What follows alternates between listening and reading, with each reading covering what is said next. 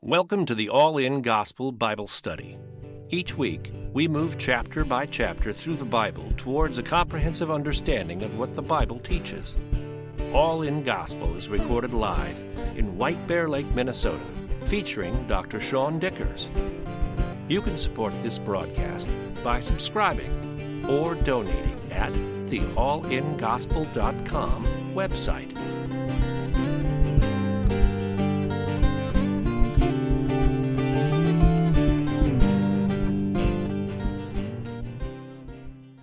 All right, so we are in Judges 8. We'll pick up where we left off. For context, where we left off, we're in the book of Judges. This is the period of time between Joshua and the first king. Uh, and in that gap of time, the Lord's intention was that he would directly lead his nation and call them back to him. So, one of the ways God's doing that is he's raising up these judges. So far, they've been from a variety of tribes, they've been from a variety of classes. Um, they have been both men, and we've had Deborah, a woman that God has used to do that. Um, and God's called these people up to serve the Lord. In chapter 6, he calls up a guy named Gideon, who's from the tribe, a very small tribe in Manasseh, and he is working when he picks him up. And Gideon cleans up his house, repents of his sins, takes care of the idols in his home, and God puts him to work leading God's people against the enemy he has a big victory with 300 people against uh, 150,000 people. So a good lopsided victory that can only be giving God the credit. Um, and then in chapter 7, Gideon identifies or sends people home to get down to that 300. He sends home the first group that are fearful. He sends home the second group that are not wanting to be there, basically, like they have other concerns and things like that. Uh, in, in doing that, they get to the water and they just jump down on the water and they treat themselves before being aware and awake. Um, and uh, he sends that group of people home, leaving him 300 people. Um, and then at the end of the chapter 7, remember, he has this group of Ephraim that come marching up after the battles, after the Midianites are on the run.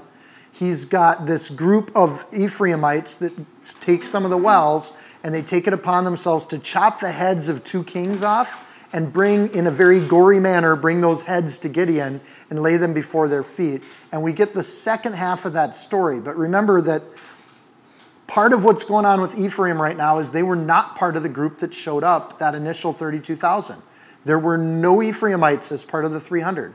So God's doing a work through this group of people, and the Ephraimites just kind of jump in after things get successful and they show up, and now at the beginning of chapter 8, uh, they're going to bring their complaints to Gideon, and we get to see him deal with a third group of people. He's dealt with the cowards, he's dealt with the unwary or selfish, depending on how you read it, and now he gets to deal with the complainers. And this is sadly, all of these people are Israelites. They're all in the kingdom of God. So they're the kinds of personalities you may meet in a church or a synagogue. Um, but they are, the, they are the kinds of personalities that, that Gideon gets to deal with. Um, Judges chapter 8 then starts with verse 1. Now the men of Ephraim said to him, Why have you done this to us and not called us when you went out to fight the Midianites? And they reprimanded him sharply. So this is where we get the image of who these Ephraimites are. And they're going to be this way for a long time. It says, Why have you done this to us? That's an interesting accusation. I want to pick apart this accusation. What has Gideon done to them? Other than kick the Midianites out of their territory and free up wells so they can get water to drink, like he hasn't done anything to Ephraim unless Ephraim's worried about their pride and maybe they're sad they didn't get the glory of battle and that that's been done to them as they didn't get everything they thought they should get. It says that you didn't call us. Um, so there's this self centered reputation that Ephraim's starting to get at this point, and they're going to have it. Their primary beef is that they weren't uh, included in this lopsided battle that most people left before it even started, right? So, in their reprimanding him sharply in the Hebrew, it means there's actually a connotation of great force or violence that goes with that. Like they're confronting him in a very violent kind of way. They're angry at Gideon. And, the, and so, to get the tone of this, you have to imagine they're coming up ready to fight against Gideon because Gideon just did all these great things for the kingdom. And you have this odd situation. The idea of reprimanding someone is that you are taking the elder or superior status. When you reprimand someone, it's like a parent reprimanding a child or a boss reprimand, reprimanding an employee. Um, it, is, it is presuming seniority when they approach Gideon. Now, Gideon's this younger generation. His dad's still alive and ruling in his hometown. The Ephraimites that come out might be his elders when it comes to chronology. Um, but at this point, Gideon's the only person in Israel doing anything for the kingdom, actually moving the enemy out of the territory. So when they come up and they reprimand him sharply, you wonder at some level if part of what they're reprimanding is that he's doing God's work itself, right? Like the city and his town in the last chapter, the, the elders of the city got upset when they took down the Tower of Baal. And it's almost kind of reflective of that. So, are there people that would actually fight against God's work that call themselves God's people? And the Bible would say, yeah, there are. Not everybody's on the same page in Israel, and these tribes aren't on the same page. So, Gideon doesn't call them back in chapter 635, and he does invite them after the initial victory, which makes you wonder why. So, there's a grain of truth in the accusations. You didn't invite us up front why didn't Gideon invite them up front? And that's kind of a question we don't get an answer to in the scriptures. In chapter 7, verse 23, it's Naphtali, Asher, and Manasseh, his own tribe, that shows up. And then it's in, cha- in verse 24 that Ephraim gets there. So the enemy is accusing Gideon with a partial truth, but they're not understanding the heart of where Gideon's coming from. This is where a lot of accusers get their accusations. They take a partial truth, but they twist it to be interpreted in their own way. And that's what Ephraim's doing here. It's more about their glory than about the godly work that's getting done. Really, their response to Gideon should have been hey, thanks for getting all our wells back. We really appreciate all the work you're doing. And I think in the kingdom, sometimes we see a lot of that, right? Instead of just saying, hey, thanks for doing all that work, we're like, well, why aren't I getting any credit for that work? And how come you didn't ask me to be part of this? Um, when really the invitation was they could have shown up. Gideon wouldn't have sent them home unless they drank the water or were scared or fearful. So he would have likely kept them around if they showed up. Um, but Gideon's heart has been to follow the word of God. His heart's been to free Israel from the Midianites. And they're not giving him credit for what his heart is actually intending to do. So, a lot of times, the resolution in these situations is difficult because Gideon can try to explain himself and that's called being defensive. And he'd be right in doing that. He's like, Look, I'm just trying to get the Midianites out of here who are coming through and stealing all of your things and taking the water from your wells, and their ugly camels walk all over your crops. So that's all I'm trying to do. Um, but he doesn't do that, and I think it's interesting how he handles this situation. Um, even, this is tough those of us in the church, we've seen this kind of stuff. So it's, it's, it's like walking on eggshells to come into these topics. But you see people that are doing things, and then you see people that don't do anything that complain about the people that do things. Have you seen this in that? Like, is anybody resonating with that idea? It happens. It's sad when it happens. Uh, it happens to Jesus. Compare this to Luke 5:21. The scribes and the Pharisees began to reason, saying, "Who is this who speaks blasphemies?" Who can forgive sins but God alone? Verse 30. And their scribes and Pharisees complained against his disciples, saying, Why do you eat and drink with tax collectors and sinners? Then in verse 33, same chapter, Luke 5. And they said to him, Why do the disciples of John fast often and make prayers, and likewise those of the Pharisees, but yours eat and drink? So in one chapter, they're complaining about Jesus, about Jesus' disciples, and even comparing his disciples to John's disciples. It's like they're looking for ways to be angry about God's work getting done. So reflectively, you've got to wonder like, why does Ephraim do this? Why don't they just say thank you? And what is it about some people where they're not secure enough in their own faith that they think if they're missing out on works, they're somehow less than people that are doing those works? And it's a really difficult situation. So Jesus does what the Pharisees should have been doing. He goes out and does everything, and then they complain about it, but it's that same spirit of contention that we see back here in Gideon. It's this idea of not being unified, not being grateful. There's no joy, there's no support, there's no long suffering love, none of that kind of thing. Essentially, these are people that aren't serving God. Because they're not serving God, they're serving themselves. And that becomes difficult when they call themselves part of the kingdom. So you got to know these types for who they are. Jude 1:16, the murmurers, the complainers, people that walk after their own lusts, the mouth speaks great swelling words, having men's persons in admiration because of advantage. These are people that just want advantage for themselves.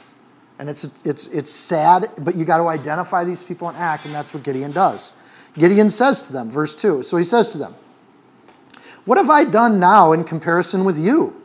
Is not the gleaning of the grapes of Ephraim better than the vintage of Abiezer? Remember that's Gideon's tribe? God's delivered you into your delivered into your hands the princes of Midian, Oreb, and Zeb. And what I was what was I able to do in comparison with you? And then their anger towards him subsided. They were actually angry at him when he said that. All Gideon does is he compliments them and says, Who am I compared to you? Look, you just killed two kings. I didn't do, I, we just ran people. We had pitchers and torches and we yelled at them. But look at you, you killed two kings. You're awesome. And that just settles them right down because they get the glory they think they should have. But that glory he's handing them is worthless because it has nothing to do with the kingdom or what God's asking for them to do. But Gideon's diplomatic, reflective of his dad, uh, back in chapter 6. Think of what Gideon doesn't say here. He does not say um, that he was called to do this by God. He doesn't say that they were supposed to do this back in Joshua 24. He's doing their job for them because they vowed to Joshua that they would do this work of getting the Midianites out of their land. So they're vow breakers, but and Joshua doesn't say that. Like for me, I'm like getting all defensive for Gideon because I'm thinking, Gideon, why don't you yell at these people? But he doesn't yell at them. He shows great mercy, a ton of grace, and he just showers on them all this credit that they seem to be looking for. So in Judges 129, we, we see that passage too, where Ephraim was supposed to do this work. And it's pointed out at the beginning of the book of Judges, Ephraim didn't do their work. They would rather make money and do business deals with these people than get them out of their kingdom. So, if possible, if you have to deal with these kinds of people, puff them up with the pride that they're looking for and then move on and then walk away, which is what Ephraim's going to do here. If it's possible, as far as it depends on you, live at peace with everyone. Romans 12, 18. If it's possible, live at peace with people. You don't have to get into it with them. You don't have to argue and do all that sort of thing. And by the way, this is the quickest way to get on with the mission that God has for Gideon. So if he wants to get on with his mission, this is the fastest way to do it. Just compliment these people, make them happy, and move on. Lay aside every weight, every sin which tries to snare you, and run the race that's set before you. Hebrews 12:1. Notice the sharp break in the story when we go to verse 4. These, these, these are really, this is like a detour from the story. And that's what complainers do.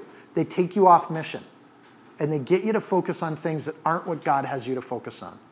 So when we get to verse 4, it's, it just snaps back. When Gideon came to the Jordan, so he just kept moving, right? Made them happy and moved on. So we've got three groups now we've got the cowards, we've got the self serving, and we've got the complainers. But Gideon's going to encounter two more groups.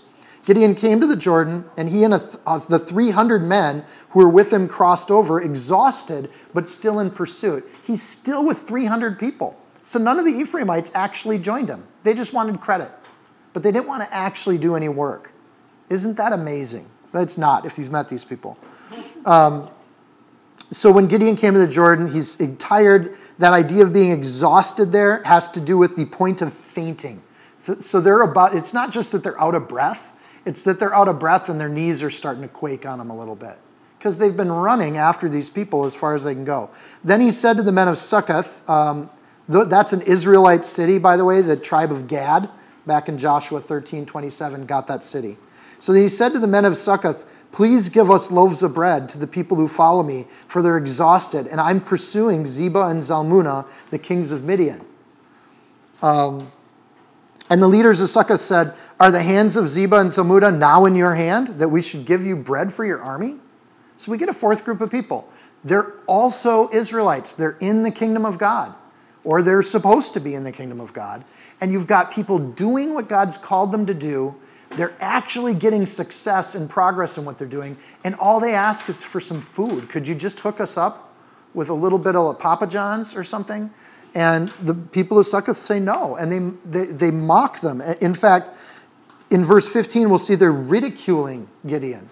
They're making fun of what he's doing. You know, what are you so gung ho about chasing off Midianites for? Anyway, so there's a contempt that comes with what they're doing. So Gideon has to know them for who they are too. You have to be able to identify these kinds of people. And this is one of those skills that I think mature believers start to get. You identify people who are scared, you identify people who are just kind of more about themselves, you identify the complainers, and you identify the people that would mock and scoff the work of God. And this is not a good place to be. Um, Jude 118, how that they are told that, you sh- that there should be mockers in the last times those who would walk after their own ungodly lusts, people that are just living for themselves, doing their own thing. It's hard to watch somebody who's on fire for Christ when you're not on fire for Christ. And let's have a little sympathy for that. You have none of the joy of the Holy Spirit going, and along comes somebody who's just bouncing with joy in the Holy Spirit. That's a tough thing to watch. So the instinct in the flesh is to just make fun of them and attack them, which is kind of what's going on. So instead of cheering them on, instead of feeding them, they ridicule them. Gideon, however, is not discouraged. This is what makes Gideon a superstar. Um, so Gideon says, For this cause, when the Lord has delivered Zebah and Zalmunna into my hand, I will tear your flesh with the thorns of the wilderness with briars. This is why Gideon's not a superstar. Um, Gideon believes so totally that God will give those two kings into his hands. Note that he says, when the Lord has delivered. There's no doubt in what he's saying or in his words. He knows this is going to happen because God told him it was going to happen. So, in that sense, he's not going to be discouraged. He's not going to be waylaid. He's not going to stop to deal with these people now. He's going to put first things first. And what God's commanded him to do comes first. It comes before the fearful, it comes before the selfish, comes before the complainers and it's going to come before the mockers and the ridiculers. So they're not going to go into a counseling session here. There's no conflict resolution clinic. Gideon just is going to move on. I think of how when Jesus was dealing with like people that would come at him, um, the response to that was often strong and it was uh, often brutal. So things like, you brood of vipers, or you serpents. How could you escape the condemnation of hell? Because Jesus would identify people that come from that place, those that would mock the Holy Spirit and the work of God, and he identifies them for who they are and he, and he moves on. But he does, I don't, you don't get the sense that Jesus or Gideon are losing a lot of sleep over this, right? And, and, and, and turmoil in the soul is happening. For me, when I have to get into it with somebody, or if I ever do, I'm up late. I don't know about you, but I'm up till midnight thinking about how could I have done that differently? How could I have been more caring or more loving? If you identify people correctly, you don't stay up all night thinking about it because you recognize them for who they are. They're ridiculers, they're mockers. So Jesus shows love and mercy to the humble, but to the prideful, Jesus is brutal. And Gideon's pretty brutal with these people too. When I get done with all this stuff God's called me to do, I'm going to come back and I'm going to I'm going to whip you is basically what he says. Verse 8 Then he went up from there to Penuel and spoke to them in the same way. Now we get our fifth group of people. And the men of Penuel answered him as the men of Succoth had answered him with ridicule. And he spoke to the men of Penuel, saying, When I come back in peace, I will tear down this tower. Slightly different clue on Penuel and who they are. The word Penuel in the Hebrew means facing God. This is where this is the place where Jacob wrestled with God all night. This is a significant Jewish location. And Jacob's life was preserved here, and there's this tower that we get to hear about in this sentence. So, in the ancient world, you build towers for a couple different reasons. Towers were a place where you could get a little bit of elevation and see a long ways and be able to cover or get a guard post over a large piece of land. Towers were also a place you could hide out if things were happening around you that were stressful. So you've got a group of people right here that want to see everything that's happening, but they want to hide out in their little tower and insulate themselves. And instead of saying he's going to whip these people, the response to this is, I'm going to tear down this tower that you hide out in. You don't need a tower because God's your protector, not your tower. And we um, hear in the New Testament all this stuff about tearing down strongholds. I don't know if there's a strong connection there, um, but we see this first instance of a tower getting torn down. Notice that Gideon says, When I come back in peace, again, the peace, the war, is not with fe- fellow Israelites. That's not his battle The battle is with the, the Midianites, the, that group of people that bring in the false worship and the false religions. Um, so Gideon's not going to be taken away from, again, from that mission of going after those people. So the enemy seems to be having a better grasp on how to deal with Gideon than anybody else does. Notice the Midianites just run, which is exactly what they should be doing in the face of God. But the Israelites, all five of these groups, are just missing the boat on being part of God's elite task force in the land. So Jesus tells a parable where folks hear the word of God and they react to the word of God in very different ways. So when God spoke to Gideon, Gideon has the word of God to move forward on. And we have an entire book called the Word of God that we can read and move forward on. So we have way more than Gideon had. But Jesus tells this parable when people hear the Word of God, it's like a seed getting planted in their heart. And some seeds will fall by the wayside, and it was trodden down. The fowls of the air devoured it, and some fell on a rock as soon as it was sprung up, and it withered away because it lacked moisture. Some fell among thorns, and the thorns sprang up with it and choked it. And others fell on the ground and sprang up and bare fruit a hundredfold. And when he had said these things, he cried, He who has ears to hear, let him hear. Jesus cries when he says this parable because it's heartbreaking that all the people of Israel have been called to do the work of God, and so few of them are ready to do it. And you get these images of these different groups of people and how they react to God's word. You get the enemy that snatches them away and takes that courage from their heart, just like the, the fearless, the fearful people. You got the people with no roots or the people that fall to temptation, like the selfish or the unwary people. You've got the people that have cares and riches of this world, like the complainers or people that are even mocking uh, Gideon as he moves forward. And then you've got these people that bear fruit, the saints. And in Gideon's situation, it's 300 people out of an entire nation. And for Jesus, those are the people that he calls out. But I think for God, it breaks his heart that his children act like this when the word of God is so clear. And at least for me, I think of that and I think I got to take notice of what God wants in my life and actually do it and not stop from doing it. And then even if people mock or make fun or like, why do you spend so much time doing Jesus stuff? My response should be, why aren't you spending so much time doing Jesus stuff? Isn't this what we're called to? Like, isn't this the heart of what we are and who we are? Why aren't we all doing that? And Gideon's moving forward. He does what he's going to do. Verse 10.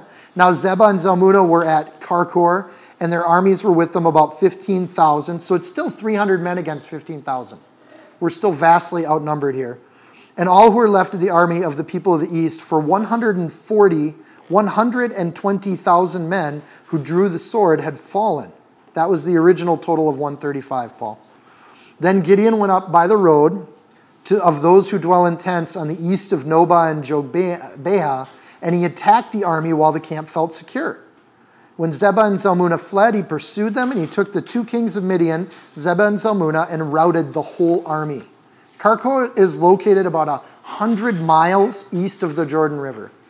That means that Gideon's army ran hundreds of miles from the center of Israel about 80 miles to the Jordan, and then another 100 miles past that. So these are, of course, they're exhausted. Of course, they're tired. There's only two kings left. Gideon takes the army out. He presses on to get those two kings. Even though they're tired, they still keep going with the work of God. And I think for people in ministry or people that are trying to do God's work, there's a point where you're exhausted. I'm working full time and I'm trying to do ministry and I'm down doing this or I'm down at the New York City and I'm flying back to do this. And there is a point where in the ministry you get tired.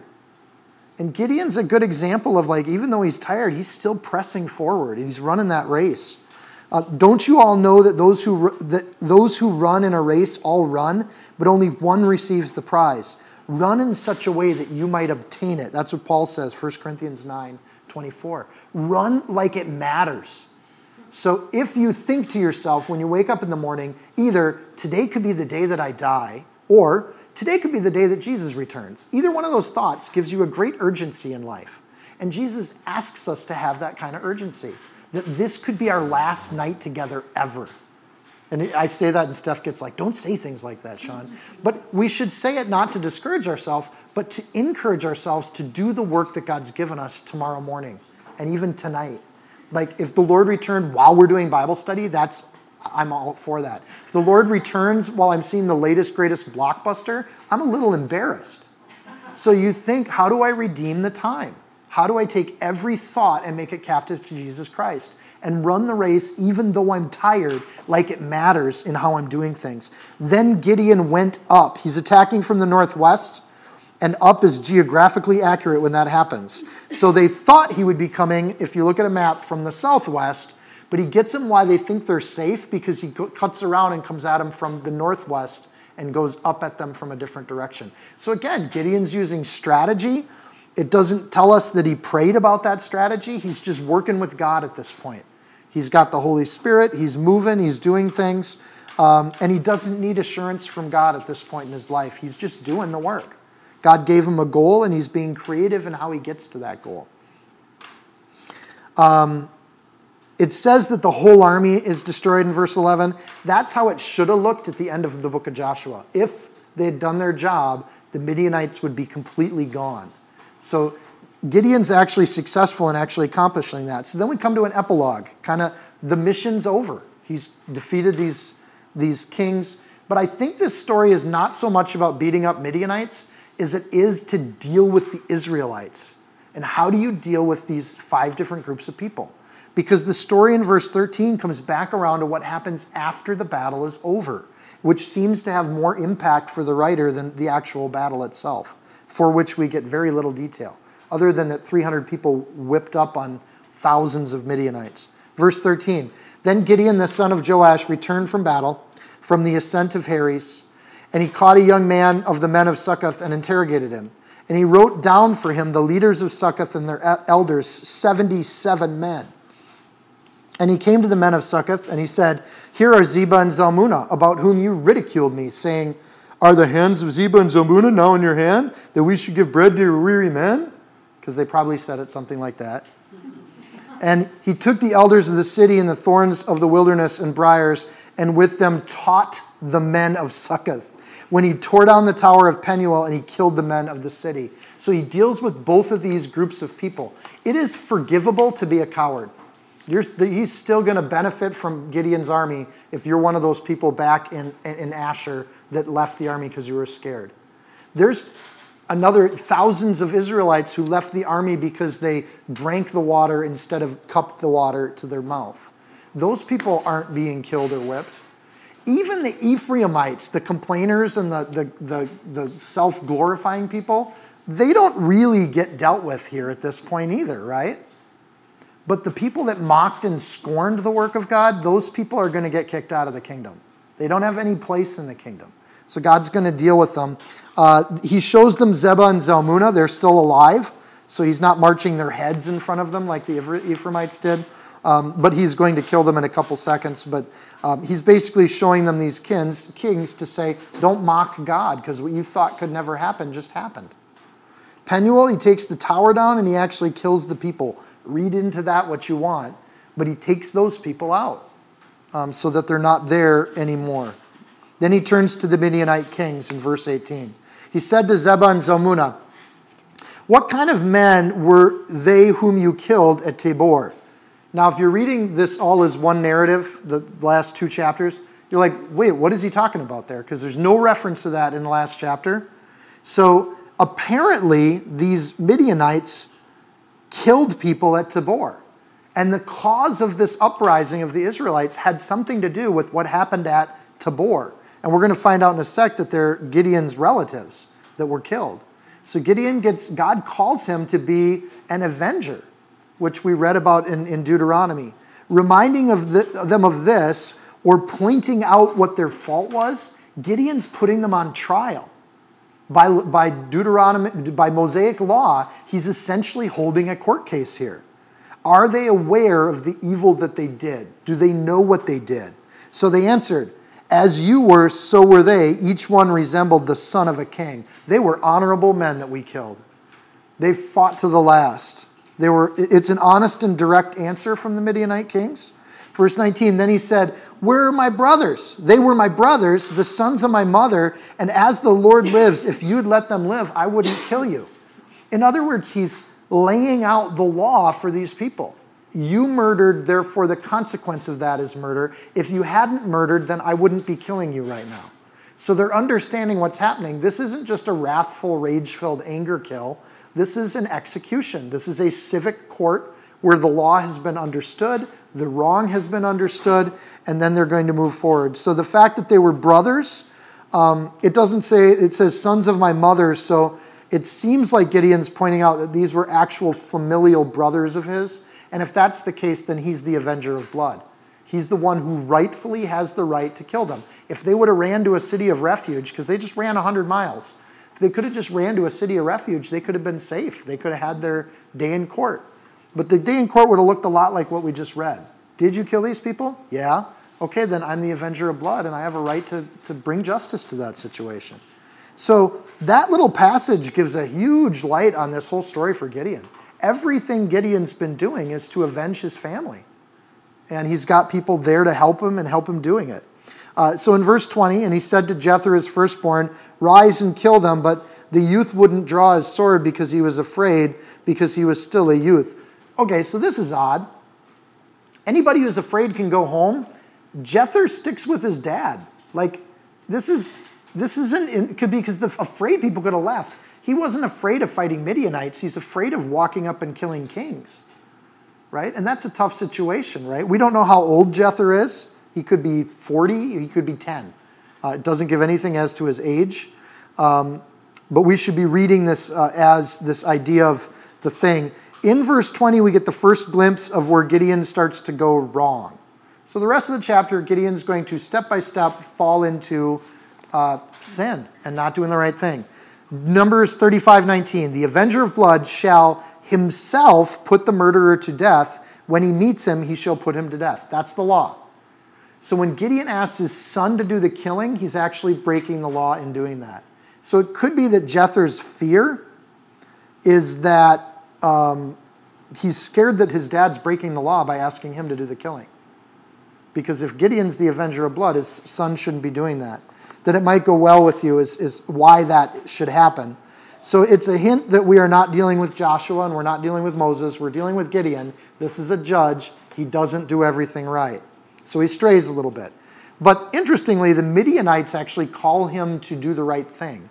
So Zebah and Zalmunna say, Rise yourself and kill us. The word kill there is paga, which means fall upon us. May you fall upon us. For as a man is, so is his strength. So Gideon arose and killed Zebah and Zalmunna, and he took the crescent ornaments that were on their camels' necks. People get really excited about that verse. Um, the crescent ornaments that go around a camel's neck have been in place for thousands of years. It is believed that the crescent that you see around the camel's neck is the crescent that got integrated into um, Muslim symbols. So it's the crescent that goes on the Muslim flag. It's part of being that nomadic Arabic people. And there's an image that those crescents are open until their end of time comes when all those moons will close because they will cover the world as they're doing it. So it's only a crescent moon because they haven't conquered the world yet. So that idea of the crescent moon showing up in the Bible as far back as Gideon is kind of an interesting historical element, which gives a lot of validity to the ancient symbolism of the crescent moon. That it's there. And that it's pointed out here and that those ornaments were taken says that it had a powerful imagery even during this era. That that crescent moon was an important thing that they conquered it. So these people that were attacking the people of God were also people that had put great imagery and symbolism into this crescent moon. Rise and kill yourself. Um, the word Paga that they use has to do with rage and anger. Come over here and let your rage fall upon us. You bring your rage to us, don't put it on your kid. What's interesting is it says Gideon arose and killed, and it uses a different word. It doesn't say paga. He arose and harag or smote them, which doesn't have any implication of rage or anger whatsoever. So they said, Come bring all your hate on me.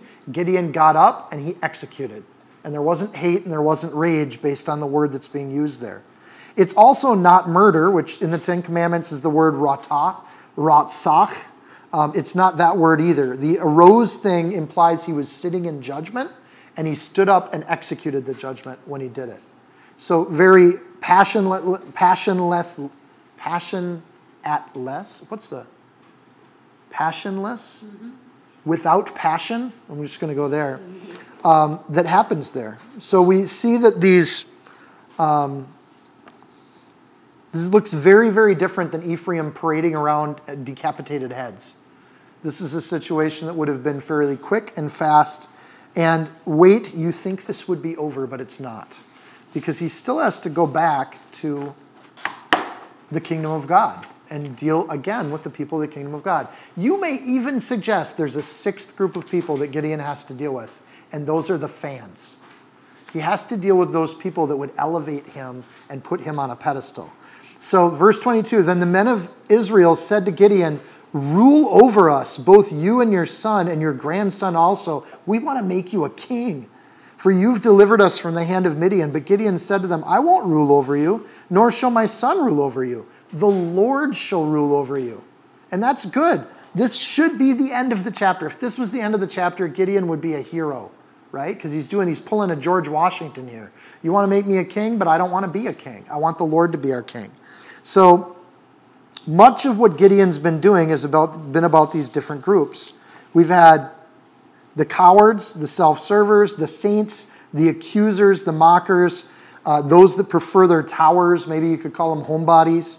And we have all of these different groups of people. But now in verse 22, we get the praisers, those people that would elevate Gideon to a status that God has not put him to. And he says, I will not rule over you. That's good. But then in verse 24, this is not good. Then Gideon says to them, I would like to make a request of you that each of you would give me an earring from his plunder, for they had a golden earrings because they were Ishmaelites. Sin never approaches us and says, Let me destroy your life. Do this one thing and I'll wreck your whole life. Sin never gets into us like that.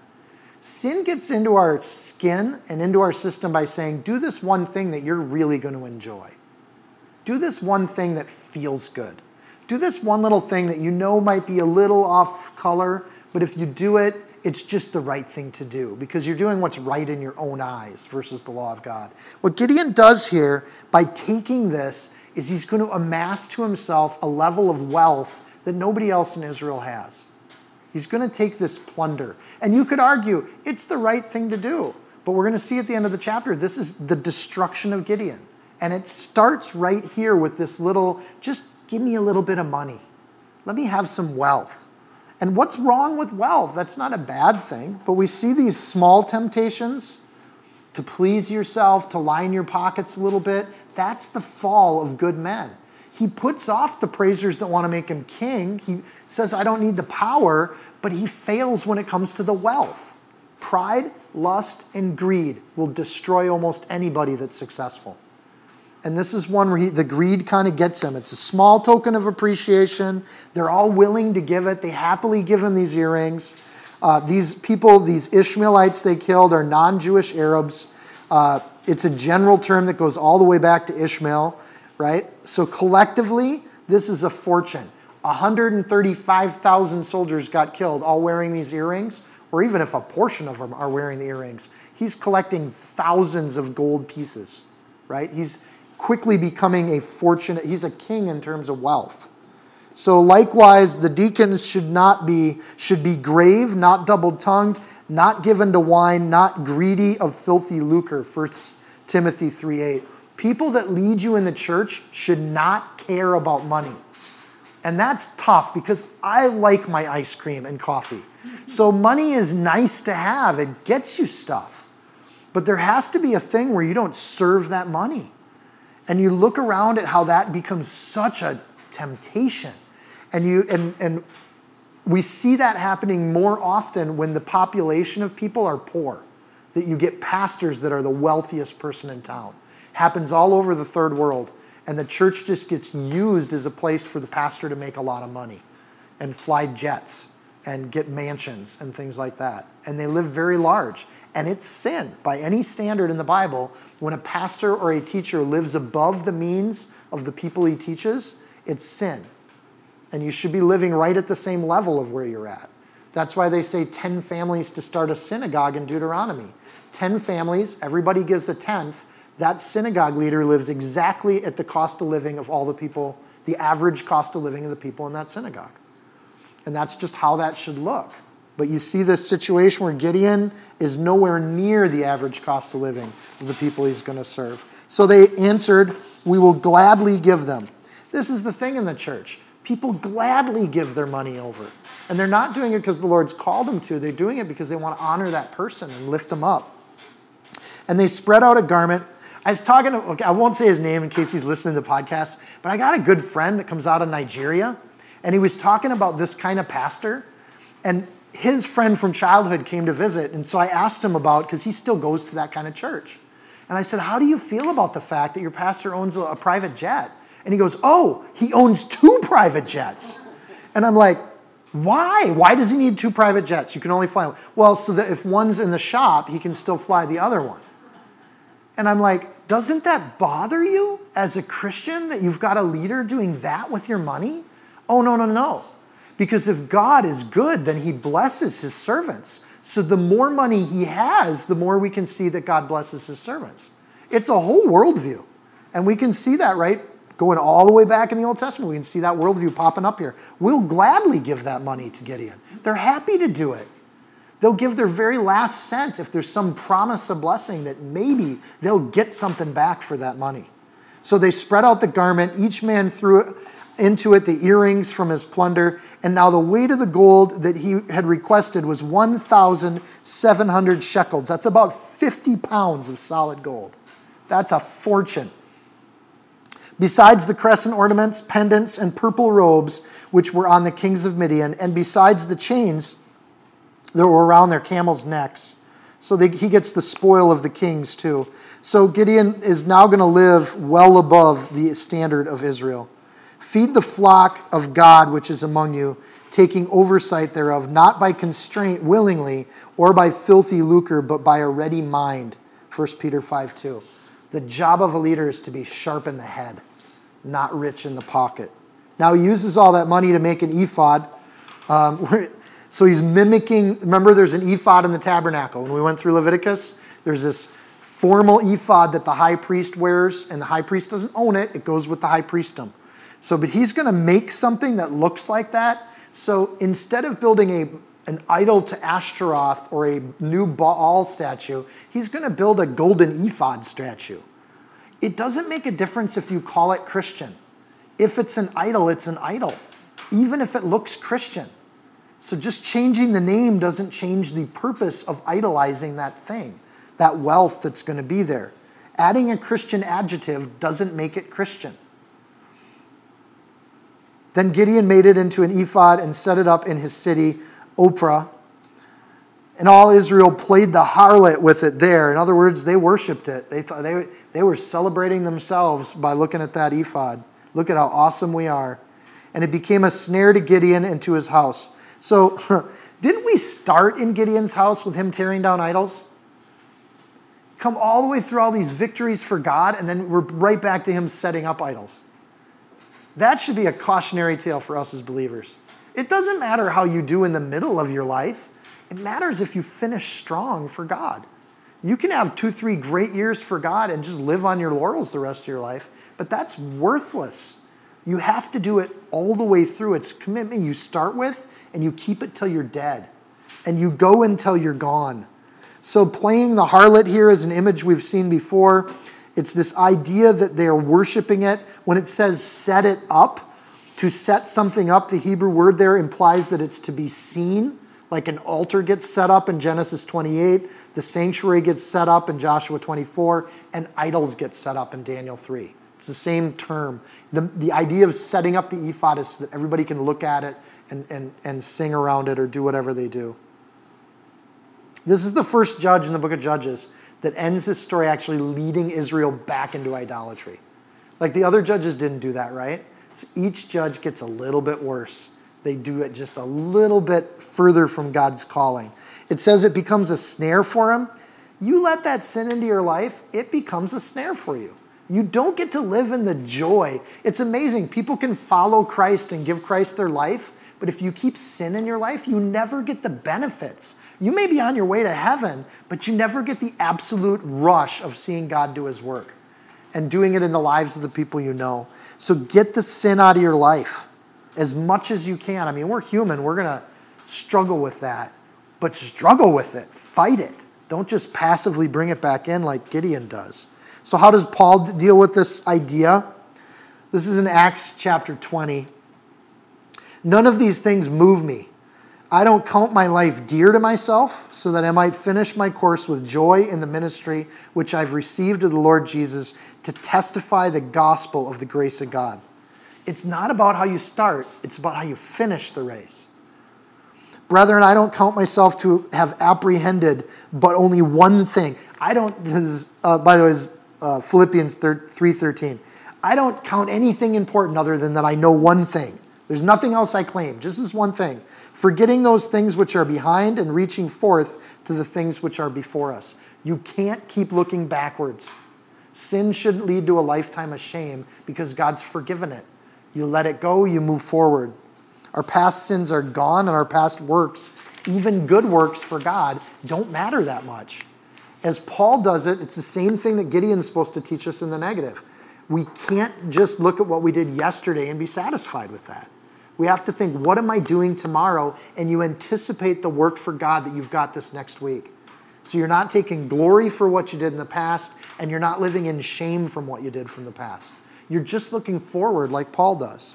Thus, Midian was subdued before the children of Israel, that they lifted their heads no more, and the country was quiet for 40 years in the days of Gideon. So God gives them a break. I think this is the end of Midian. I got some Bible teachers in here that might know different, but uh, I think this is it for Midian, right? I don't know if they come back, uh, but they don't come back for at least 40 years, according to verse 28. Um, verse 29, we get the end credits. You know, Marvel movies, like they run the credits and then they show a little scene, like for the next movie. I feel like at the end of the chapter 8, we get like a little end credits scene after it's all said and done with Gideon. Then Jerubbaal, horrible name, uh, the son of Joash went and dwelt in his own house.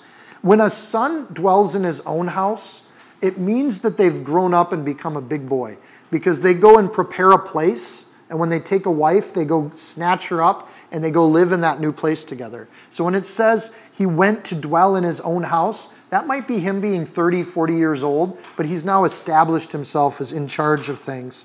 Gideon had 70 sons who were of his own offspring, for he had many wives. Ah, shoot, he didn't just fall to pride and greed, now he's fallen to lust. And everything's screwing up in his life, but it all started with him taking that little collection. So a harem is not common amongst the Israelites. It is now becoming common amongst the, uh, amongst the Israelites because they're living with Canaanites, where harems are all the rage. So we can see this culture of sin is just all around Israel now, and they mention it like it's no thing at all.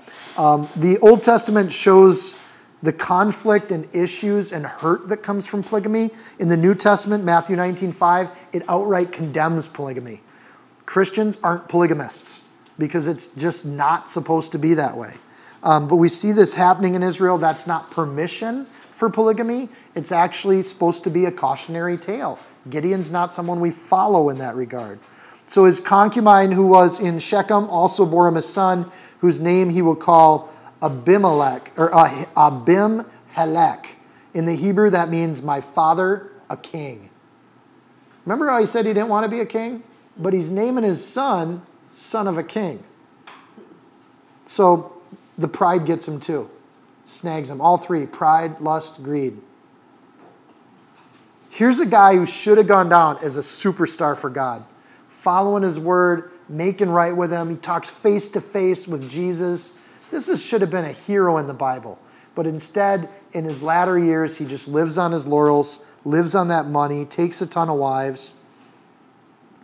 The name he gives his son is not a Jewish name, it's a Philistine name, which means he's probably taking wives from Philistine people and Canaanite people. Verse 32 Now Gideon, the son of Joash, died at a good old age. I like that in the Bible you got phrases like a good old age. And I looked it up in the Hebrew and it's a good old age. I mean, it's really just an interesting little phrase. It's where we get that. And he was buried in the tomb of Joash, his father, in Ophrah and in the, of, of the Abiezrites. Uh, he dies. He leaves a legacy of idolatry, polygamy, bad leadership, pride, lust, greed. And so it was, as soon as Gideon was dead, that the children of Israel again played the harlot with the Baals and made Baal Beroth their God. Here's the kicker with that Baal Beroth means the Baal or the God of covenants. They take a new covenant God under Gideon's horrible leadership in his latter years. Thus, the children of Israel did not remember the Lord their God, who had delivered them from the hands of all their enemies on every side, nor did they show kindness to the house of Jerubbaal, Gideon, in accordance with what he had done for Israel. So, in hopes of being honored, they don't even honor him after he's dead. They don't even lift him up in that way. So, Israel's past forgetting God, forsaking God, compromising with other gods. Now, the outright worship of Baal Bereth, they're actually worshiping other gods. So, in the, as we get to this judge, we're seeing the fall of Israel's happening in a cyclical kind of way. It says, So it was the people ultimately are going to follow the example of their leader, and they fall in that kind of way. So, where they should have been finishing strong, they don't. So, next week, we have a 57 verse chapter. It's a beast. Um, but we will get through it and maybe more as we go through the judges. We'll see where we're at. Um, in this particular story, you just look at Gideon again in summary, dealing with these different groups of people, and think about all these groups that were in conflict or running away from Gideon weren't the problem. At the end of the day, the people were the problem that wanted to elevate him and put him on a pedestal. Those were the people that eventually got Gideon to fall. And so, as we kind of move forward in the kingdom and we're looking around at what kingdom people do sometimes, we have to be aware of that and be discerning of it. Not that we're looking for bad people under every stone, but we have to be kind of wary of those situations and, and in grace and in godliness encourage and admonish one another to be one of the groups of people that would fight with Gideon. Be those faithful few that stick to the Lord in all that we say, do, and definitely don't let your leaders fall to pride, lust, and greed. Protect them from that. Like, don't let them get rich, right? Don't let them take multiple wives, um, and don't let them get too prideful, and try to keep them away from that. Not that you need to put them down every week. Please don't do that to me. I'd be crushed but the goal isn't to do that, but the goal is to keep them humble and to help them know that they're being called to one thing, but everybody else in the church is being called to things too, which brought, brought to mind Paul's example of the church. That it's a body with many parts, and none of those parts are better than any other part. And that in the body of Christ, we need each other to edify and encourage one another so that we can all grow in our faith and we get closer and closer to God every day. So I'll give encouragement because it's been such a bummer chapter. You guys all help me to be a better person because you keep me accountable because you show up every week. If nobody showed up, I'd probably not be so diligent about studying the Bible. So I appreciate that. And you also keep me humble. And when I'm off track or say something wonky, you bring it to my attention to keep me back on track. And I need that.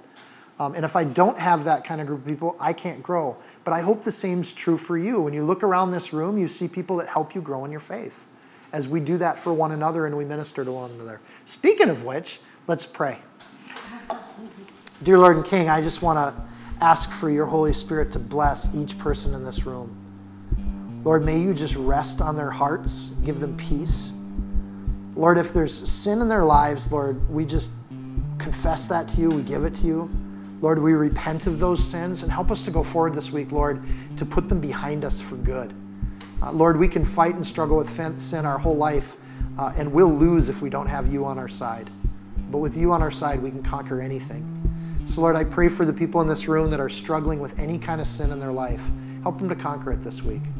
May your Holy Spirit just intercede on their behalf. May take away the desire and the temptation. Uh, and, and Lord, we just pray that, like with Gideon, you help us to fight your fights and not get distracted. To do the mission you've called us on, and we don't let anything, even other Israelites or other people in the church, get in the way of that, Lord. We stick to our mission. Lord, bless, bless us and may this word just settle on our hearts and coach us and, and give us wisdom. Give us great and strong wisdom, Lord, as we um, consider and contemplate how a great man like Gideon, a man of valor, can fall. Um, Lord, if he can fall, any of us can fall. So, Lord, be with us and help us to be true to the end. Help us to be your soldiers and run the race in such a way that we want to win it. In Jesus' name,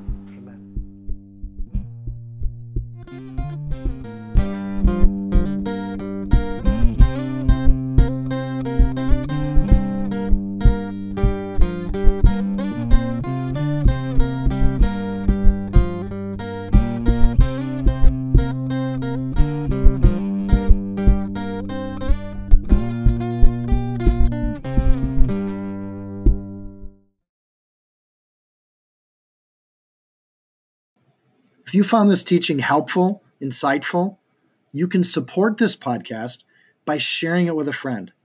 Screenshot it, tag it, post it on your social media.